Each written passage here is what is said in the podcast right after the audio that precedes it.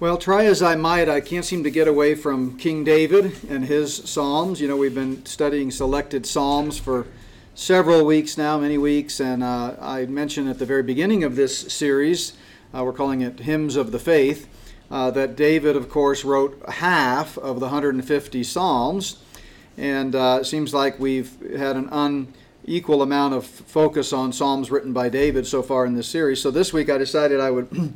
just try to randomly pick one. So open up my book Bible to the book of Psalms, close my eyes, and let my finger drop, and it was still a Davidic psalm. So I guess it was meant to be. Uh, not really, actually, but that does remind me of uh, the fellow that decided he would start. Uh, he was having trouble reading the Bible, having trouble understanding it. It was all complicated, so he decided he would just leave it up to the Holy Spirit and randomly open his Bible, close his eyes, and let his finger drop, and whatever the verse landed on, he would try to apply it. So he tried that, and his finger landed on, and Judas went and hanged himself. So he thought, well, that can't be right. Let me try that again. So he closed his Bible, closed his eyes, opened his Bible, dropped his finger, and the verse said, Go thou and do likewise. So he said, Wait a minute, something's not right here. Let me try this again. He tried it a third time, and his finger landed on, What thou doest, do quickly. So he finally gave up. So, and by the way, if that's the way you're studying the Bible, you need to come to our Wednesday night series that's kicking off this Wednesday on how to read and understand the Bible. And we will give you over the next several months some tools for correctly handling uh, the Word of God. But we're going to be in Psalm 19 today, and I'll introduce uh, that psalm, again, a psalm of David, uh, here in just a moment. Uh, but back uh, in the days when butchers made house calls, a mother was waiting for her butcher to make a delivery. And she told her son, Johnny, I'm going upstairs for a bit. If the butcher comes, uh, let him know. Uh, let, let me know. I want to talk to him.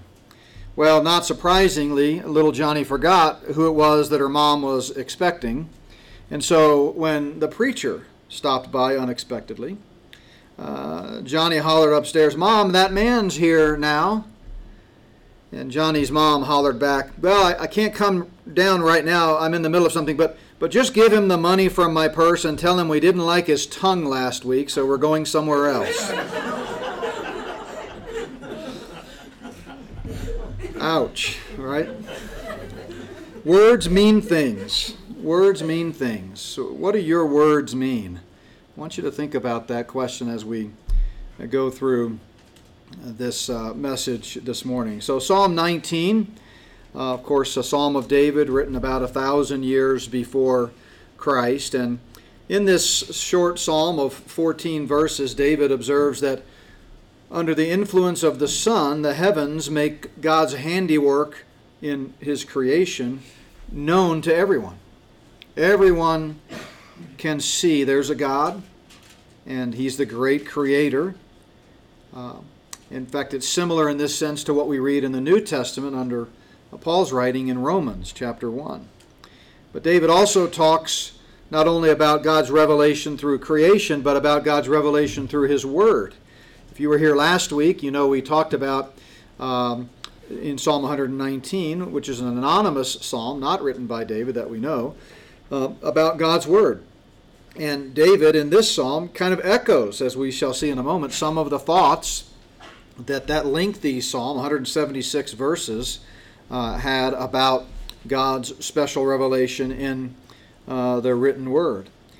And so, in view of God's dual revelation in nature and in Scripture, David in this psalm prays that God would cleanse his life so that he would be acceptable to God and honoring to God. It's really a, a prayer for personal cleansing. In the ancient Near East, uh, this psalm would have represented a very strong argument against the pagan sun gods and those who falsely worshiped uh, nature, because the psalmist here claims that Israel's God, Yahweh, and he actually uses two different words for the name of God in this psalm, the creator of the heavens and the earth, is the one true God. He's the only one who can correctly judge injustice and righteousness and holiness. So we talked in our Bible study hour, the 9 o'clock hour on uh, Sunday, uh, that we have here on Sundays, about that future day when uh, God will judge the earth. And here, David, a thousand years before Christ, so 3,000 years ago from our perspective of, of today, is talking about God, the righteous judge, and the great creator.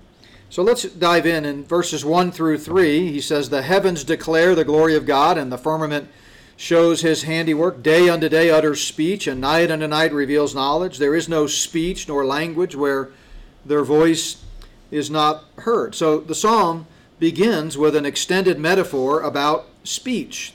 And then, as we shall see, it ends with a direct reference to the words of our mouth. It's almost as if the voice, metaphorically, of God's creation motivated and inspired and encouraged David to speak with words that are pleasing uh, to the Lord. So, verse 1 there, the heavens declare the glory of God and the firmament shows his handiwork, is really a summary statement of the whole psalm. The heavens refers to what appears in the sky above us. The firmament or sky is the canopy that, canopy that seems to cover the earth, uh, from our vantage point anyway, as we look up. It's uh, a synonym for heavens there. This is a parallel poetry here. Heavens is synonymous with the firmament. So the glory of God points to the splendor of the Creator. As we look up, we see the amazing handiwork of God. So uh, there, there's a the the uh, if we read on in verse 4, he says, Their line has gone out through all the earth, and their words to the end of the world. So the whole earth can see God. That's one of the things that makes uh, God's general revelation in creation so powerful is that there's no place you can hide from it, right? Wherever you go, you can see nature. If you look up, you can see the stars and the moon and the sun. If you are out in the uh, nature, you can see trees and you can see oceans if you're in that part of the world, or you can see lakes and rivers and creeks. And so it's hard to hide from that. In them he has set a tabernacle for the sun, which is like a bridegroom coming out of his chamber. So notice the two figures of speech here like a bridegroom and also like a strong man. So God has placed the sun in the heavens. God, not the sun, is supreme. The ancient Near East, the people in David's day of the pagan lands around him worshiped the sun. Uh, and David is making the point here that God's the one that put the sun in place. So those figures that you see in yellow there of the bridegroom and the runner picture the glory and power of this centerpiece of God's creation. So indeed, the sun is uh, central, but it's not a God in and of itself. God put it there. It's so glorious, David said, that its creator must be even more glorious. That's uh, the idea there. Its rising is from one end of heaven and its circuit to the other end, and there is nothing hidden from its heat. Now, in those first six verses that we just read, the name uh, that is used of God is the, the title El, like Elohim, but just shortened to El. And it's a title that throughout the Old Testament really emphasizes the power of God. Literal translation would be the strong one. But what we're going to see if we move into the next section is that David changes what word he uses, and he uses the word Yahweh. We've talked a lot about that. If you go back and look at some of the messages we've had in this series so far, I kind of gave you uh, the rundown on that word Yahweh. And in our English translations of the Hebrew Old Testament, anytime you see the word Lord in all caps, like it is here in this these verses, that's an indication that it's translating the word Yahweh. And this, of course, is the personal name for God that stresses his covenant relationship with his chosen nation, Israel, and then, as the New Testament makes clear, with us as well, that we are all uh, heirs to the promise and seeds of Abraham through faith in Jesus Christ. So the revealed Word of God has the same dominant influence over humankind as the sun does over nature. Whereas the sun restores natural life, the law, and notice the different words for the Bible here in this section the law of the Lord, the testimony of the Lord, the statutes of the Lord, the commandment of the Lord.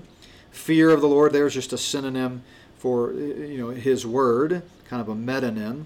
And then the judgments of the Lord. We looked at all of those words last week when we were in Psalm 119. Psalm 119, if you recall, uses 10 different Hebrew words to refer to what we now know as the Bible. And so, um, just as The sun restores natural life. The law restores life to the human soul. The sun dispels darkness, but the Word of God removes the darkness of ignorance from our understanding. It's flawless and reliable. It brings joy and wisdom to people because it is always correct, as we talked about uh, last week. So then he goes on to say, It is more to be desired than gold, yea, than much fine gold, sweeter also than honey and the honeycomb. Moreover, by them, your words, your servant is warned. And in keeping them, there is great reward. So David recognized that the words of God are more valuable than gold, which was most expensive substance in his day, and more pleasing and satisfying than honey, the sweetest substance that he could think of. God's words warned David, as they do us today, of error and danger and mistakes that would only lead to difficulty. And they brought him rewards by following the words of Scripture. And then he goes on to say, almost introspectively here, who can understand his errors? In other words, apart from the Word of God, how are we going to have any standard of reflection that can tell us we've stepped out of line? That's what he means here when he says, Cleanse me from secret faults, keep back your servant also from presumptuous sins, secret and presumptuous there, referring to sins that he didn't realize he'd committed. In other words, there are things that people do who are not either not believers, so they don't have the indwelling Holy Spirit to help illumine the scriptures for them, or even believers who aren't in the Word and don't really study the Word, who then don't realize some of the things they're doing is wrong. Doesn't make them any less wrong, but they they they don't understand their, that they're making an error, is what David is saying. They don't understand that they're making a mistake. So the Word of God, David said, kind of shows me when I'm stepping out of line. Uh, you just can't know when you're violating God's principles if you don't know what God's principles are. And even though the Bible tells us that we all have a conscience, ultimately at the big macro level, recognizing there is good, there is evil, there is morality, we can't really fine tune our lives without a standard. You Uh, you you got to have a finish line, if you will. You've got to have boundaries, right? We were at a volleyball game uh, this weekend for our daughter, and um, it was in a gym where the uh, ceiling was lower than you would normally have in a gymnasium, and it was very common for the volleyball to hit the ceiling. And there was some confusion over the rules because evidently, if the ball hit the ceiling on your side of the court, if you hit it and it hit the ceiling on your side and came back down on your side, you could still play it. It was in play. But if you hit it and it went over the net and hit the ceiling on the opponent's side, it was out of bounds. It was as if it had landed outside the, the boundaries. And not knowing, and this is uh, our team's first year uh, to play, uh, people weren't really sure what the rule was. You need rules, you need boundaries, you need guidelines to show you when you've stepped out of line. Otherwise, it would be chaos. Could you imagine playing a volleyball game when they didn't have the boundary markers.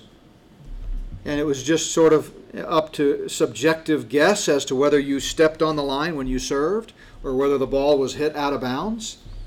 I mean, that would be utter uh, chaos.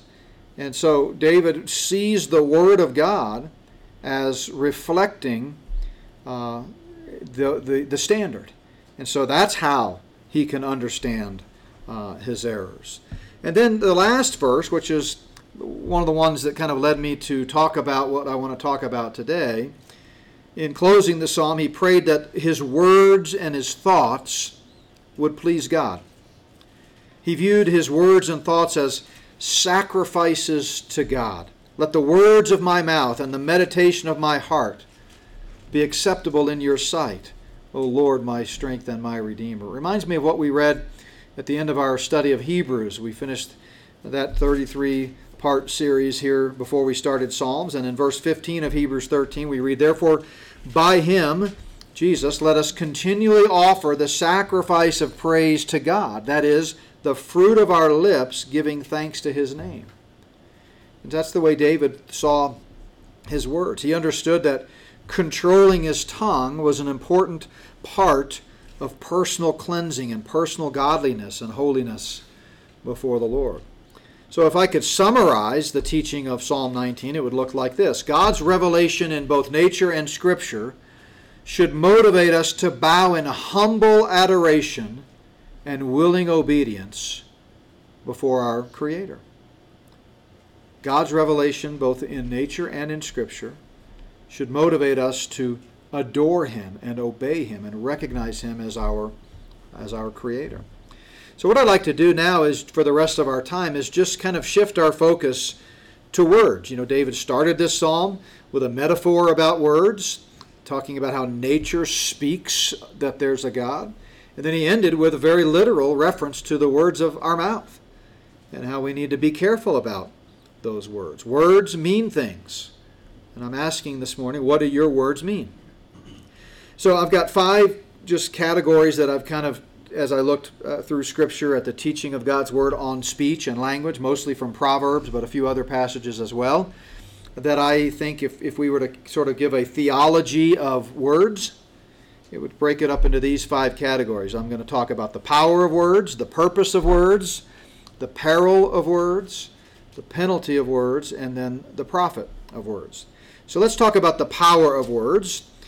Uh, words uh, to be impressed by, you might say. First of all, words, the Bible tells us, have the power of death and life. Words have the power of death and life. Proverbs tells us death and life are in the power of the tongue. You know, you can see how this would easily play itself out. The easiest example would be uh, in a trial situation where an eyewitness testimony, where under oath a person uses their words to give testimony, could literally lead someone to be found guilty of capital murder and face the death penalty. So, indeed, there's a classic example where words have the power of life and death. Words also expose the heart, the Bible tells us. Words expose the heart. Jesus said, A good man out of the good treasure of his heart brings forth good, and an evil man out of the evil treasure of his heart brings forth evil. For out of the abundance of the heart, the mouth speaks. So, words have a source, and the source, the Bible tells us, is the heart. Maybe that's why Proverbs tells us to keep your heart with all diligence, for out of it spring the issues of life. Uh, in Proverbs 18, the words of a man's mouth are deep waters. The wellspring of wisdom is a flowing brook.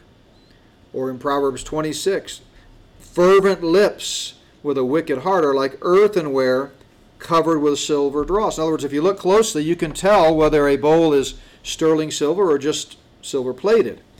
And this proverb is reminding us if you listen closely, you can tell whether someone is speaking wisdom or just blowing smoke, right? You can tell. And then Proverbs 27 as in water, face reflects face, so a man's heart reveals the man. We cannot surgically open up a person's heart to see what's in it. But we can tell what's in a person's heart by listening to their words by listening to their words. And by the way, in that famous passage that is so often uh, quoted, or maybe I should say misquoted, from Matthew 7, which we just looked at Luke's similar account where Jesus says the same thing, where people talk about, by their fruits you shall know them. That passage has nothing to do with identifying whether a person is a Christian based on their behavior. In fact, nowhere does the Bible ever tell us to look at a person's behavior to determine whether they're a believer. There are passages that people use to make that case, but they're all misunderstood. Because we're not saved by works or behavior, we're saved by faith. And Christians, frankly, can behave very poorly and walk in the flesh. And non Christians can behave very morally. So if you're looking at behavior to gauge whether someone's a believer or not, you're going to be in danger of mis- coming to a wrong conclusion, being misled. We're never told to look at our behavior or our performance to determine whether we're a believer, because we're saved by grace through faith, not of works, lest anyone should boast. So, if more than 160 times the New Testament tells us the only condition for receiving eternal life and becoming a Christian is faith alone, then what's the best way to determine whether someone's a believer? Hear their testimony. Ask them how they came to know the Lord and listen to their words. And if they say things uh, that clearly indicate they're not a believer, like, oh, well, I was baptized, or I go to church, or I'm a good person, or I was raised in a Christian home, or I've always been a Christian, or those are the kind of answers that people give that I've seen through the years. Well, then that's based on the authority of God's Word. You know they're, they're probably not a believer. But if they say, well, I placed my faith in Jesus Christ as the only one who could save me, they're probably a believer. I mean, ultimately, the only one that knows for sure they're a believer is you, you can be absolutely 100, 1000% sure you're a believer because Jesus promised, if you believe in me, I give you eternal life and you shall never perish. Period, full stop, end of discussion. So you can know, and if you're doubting your salvation and you've believed the gospel, you're sinning. Because if it's a sin to doubt your salvation, it's like saying to Jesus, I know you said you gave me eternal life, but I don't believe it. So people spend their life doubting whether they're a Christian or not because they've been so conditioned by bad teaching to look at their behavior so every time they mess up, they think, oh, maybe I'm not a Christian. No, no. Jesus promised if you believe in me, you have present tense eternal life. You're a believer. Stop doubting. So the only two people that can know with 100% certainty that they're a believer are you and God. Now we can make reasonable uh, conclusions based on a person's testimony of what they say. But, you know, uh, I've been studying 2 Peter in preparation for one of two messages I'm going to be giving in Duluth, and it talks about how false teachers sometimes creep in. So there are liars, and sometimes people, for ulterior, nefarious motives, might lie and say, Yeah, yeah, yeah, I'm a Christian. I've trusted in Jesus Christ. But really, they're snakes and vipers coming in to, to do danger. So people will lie. So you can't, but, but basically, you can, if you hear their testimony and they say, they've expressed faith in Jesus Christ, then then you can take them at their word, and most most of the time they're a believer. But you never want to look at a person's behavior. But what Proverbs is saying here is that one of the powers that words have is that they expose the heart, and by listening to words, we can tell what's in the heart. Another power of words is that they pierce like a sword. The Bible says words can pierce like a sword. Proverbs again, verse 12, or chapter 12 there is one who speaks like the piercings of a sword, but the tongue of the wise promotes health. Or Psalm 57, another psalm of David, and the Bible tells us this is when he fled from Saul into a cave. And he says, My soul is among lions. I lie among the sons of men who are set on fire, whose teeth are spears and arrows, and their tongue a sharp sword. Tongue can be sharp can be very uh, sharp. In Psalm 64, another psalm of David, David says, Hide me from the secret plots of the wicked, from the rebellion of the workers of iniquity. Listen, who sharpen their tongue like a sword and bend their bows to shoot their arrows, bitter words, he says. You know, words can really hit you where other weapons cannot. You ever thought about that? You know, uh, words are in many ways more powerful and harmful than a gun. Because, you know, a gun, you've got to have good aim, you got to practice, you got to kind of know where you're aiming, and you may, you know, aiming for a, an intruder or an enemy who's coming to kill you, and you may misfire and you may hit the leg or the arm. But words have a broad scatter effect. And you don't have to be exactly targeted. The minute they leave your mouth, they will find the most painful target and hurt. They pierce like a sword, the Bible says. They're also hard to control. Words are hard to control. James tells us no man can tame the tongue. It's an unruly evil full of deadly poison. And consequently, uh, words leave an indelible mark they leave an indelible mark. Proverbs tells us the words of a talebearer are like tasty trifles and they go down into the inmost being. The phrase tasty trifles there, don't be misled because it's actually a Hebrew idiom for wounds.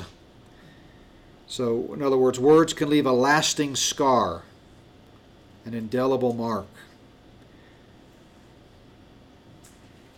You know, we all know that feeling, those painful words that still lurk deep down in our minds and keep creeping up from time to time that somebody said.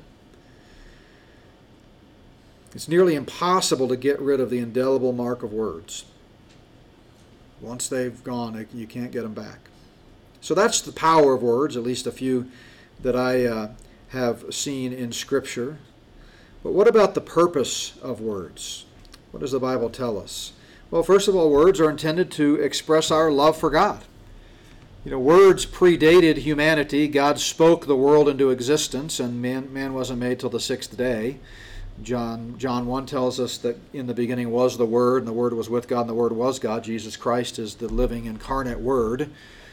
And so, one of the purposes that God has for language or for words is to show Him love and to praise Him. And David in Psalm 51, his great uh, penitent prayer after uh, Bathsheba, he says, O Lord, open my lips, and my mouth shall show forth your praise. My mouth shall show forth your praise. Going back to Hebrews 13, I quoted this a moment ago, but it's the fruit of our lips that give thanks to his name. So words express love for God. Words also serve the purpose of showing love for others. Showing love for others. When you come to the New Testament in the body of Christ, we have a lot of teaching in God's Word about how we are to interact with others. Let no corrupt word proceed out of your mouth, Paul says, but what is good for necessary edification that it may impart grace to the hearers. Words mean things. What do your words mean? As you're talking to others, are they imparting grace? Words also express a love for the lost. A love for the lost. Let's not forget the Great Commission.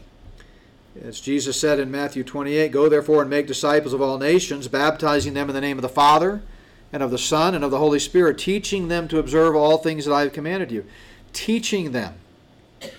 Well, you can't teach without words, right? I mean, sure, there are life lessons, there are examples that are set. I get that, and the Bible talks about that. But when it comes to evangelism and the evangelistic enterprise, it's got to be words. That's why we, we've talked about that before in our Wednesday night study, but you know, the Bible is very clear that you know w- the gospel must be communicated in words. You know, uh, uh, you think about Cornelius who got the vision, and he said, they told him Peter would come and he would tell you words by which you must be saved, right? So it's important to set a good example. We are to, uh, you know, shine like stars in this perverse generation, Paul says. So we're to set a moral standard. Um, but people aren't going to get saved because they, you know, observed me you know, uh, following the speed limit or stopping at a stop sign or using my signal appropriately.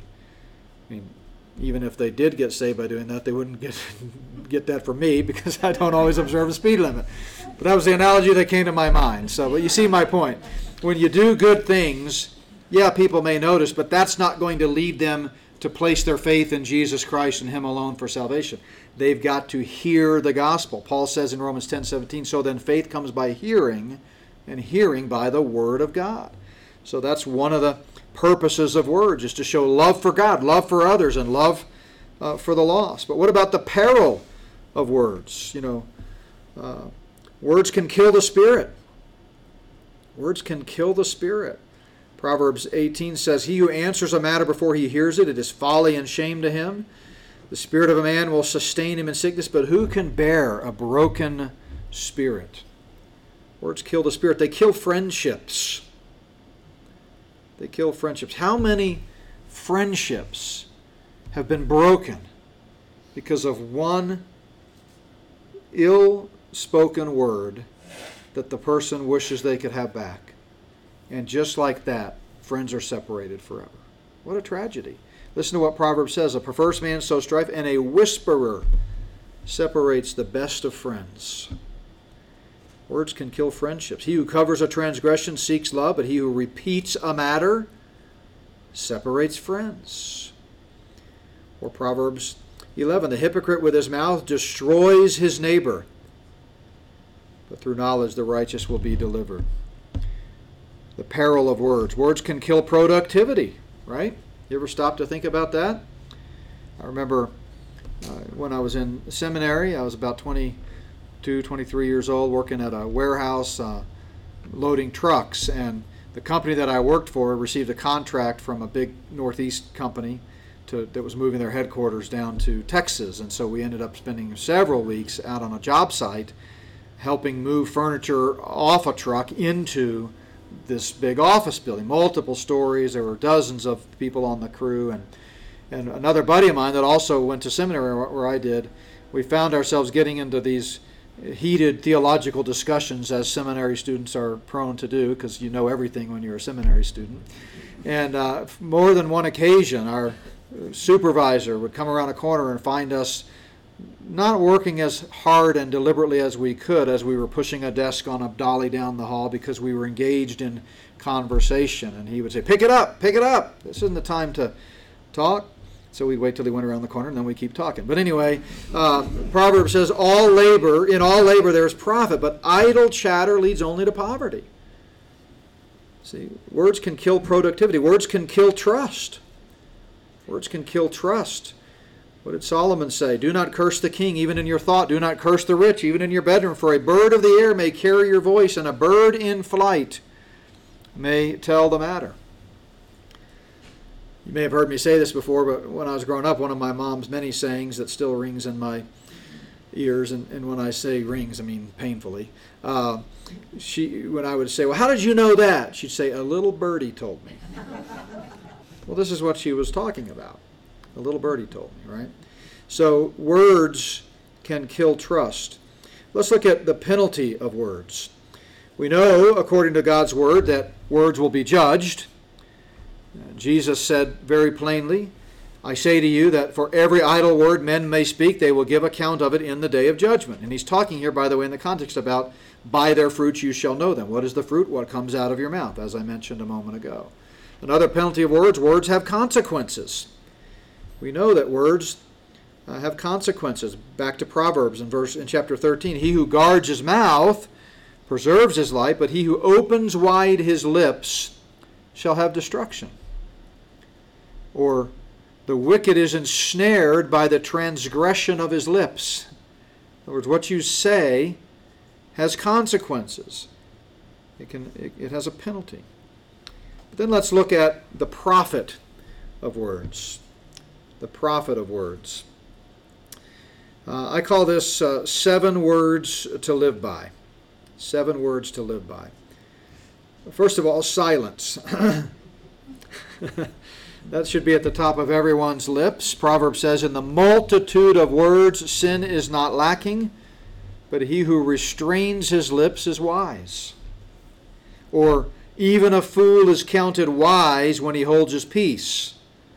When he shuts his lips, he's considered perspective.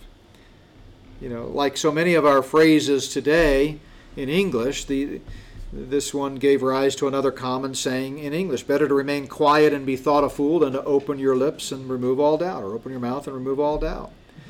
Or if you can't say something nice, don't say anything at all, right?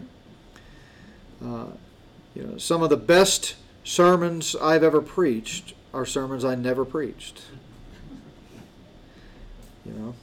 And I, I'm not very good at that at all, but it's a principle. Another word to live by is knowledge. Is knowledge. Going back to Proverbs 18, we said, He who answers a matter before he hears it, it is folly and shame to him. Get the whole story, get the facts, look into the situation. Don't just rush to judgment and spout off.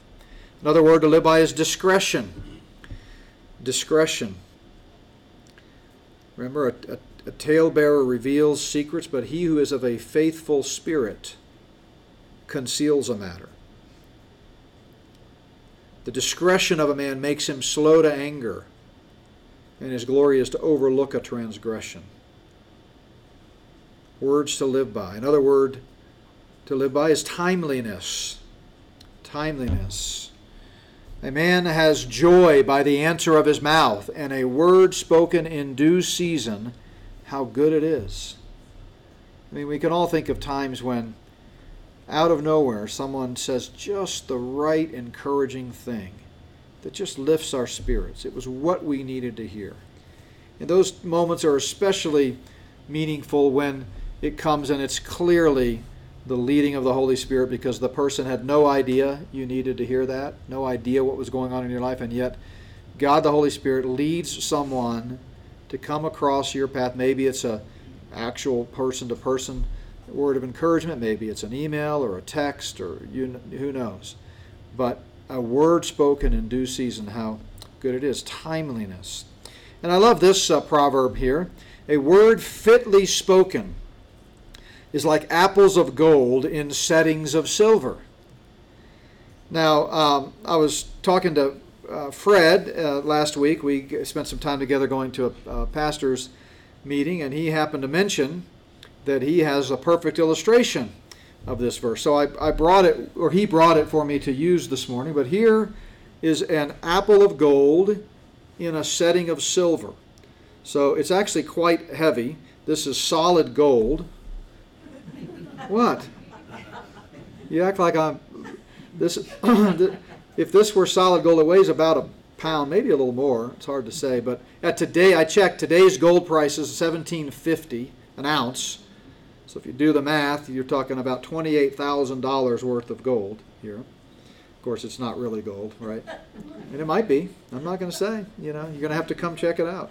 But anyway, it certainly looks shiny like gold. And then here you have a truly a silver. This is a silver platter, right? We'll say it is. Just go with it. Uh, anyway, and so and it's striking. I mean, the, the the reflection of gold against shiny silver, especially if this were real gold and silver, the purity of it. Uh, and that's the analogy that Proverbs uses of a word fitly spoken. Timeliness, a word that is needed to be said in just the right time. It's a beautiful, beautiful picture. Another word to live by. And then honesty is obviously a word to live by. The Bible has a lot of things to say about this. In fact, pl- twice in Proverbs, in the uh, list of so called seven deadly sins, Many of you may realize this. There are actually only six deadly sins in Proverbs because lying is mentioned twice. That's how much of an abomination it is to the God of all truth. Uh, when he says, Six things the Lord hates, yea, seven are an abomination of a proud look, a lying tongue, and then he goes on to say, a false witness who speaks lies. So think about that. Honesty is a word to live by. And edification. Edification, that is encouragement. Uh, you know, to others. A soft answer turns away wrath, but a harsh word stirs up anger. Or again, we looked at this a moment ago in Ephesians let no corrupt word proceed out of your mouth, but what is good and necessary for edification. Edification, encouragement. And then uh, the final word to live by here is evangelism. We talked about that uh, a moment ago, but Remember what Paul said in, in, in, Ephesians In him you also trusted after you heard the word of truth, which is the gospel of your salvation. So here's the takeaway this morning. Uh, we we kind of went through a theology of words. We want to pray that the words of our mouth and the meditations of our heart will be pleasing in thy sight, the way David prayed. Uh, we want to let God's incredible creation and His incredible word, written word, inspire us to sing praises to Him and offer praises to Him, the fruit of our lips, as Hebrews 13 says. But I think there can be no better uh, takeaway than simply the seven words to live by. So I hope you'll uh, jot those down or remember them or at least think about one or two this week. And think about silence and knowledge and discretion, timeliness, honesty edification, and evangelism. Let's pray together.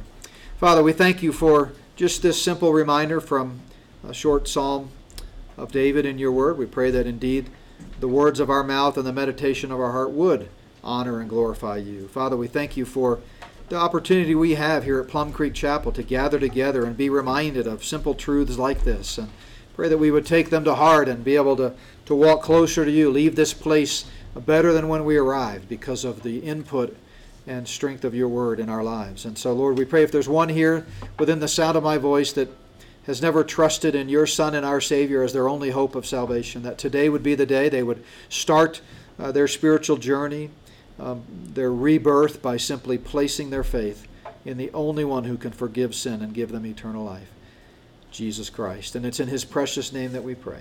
Amen.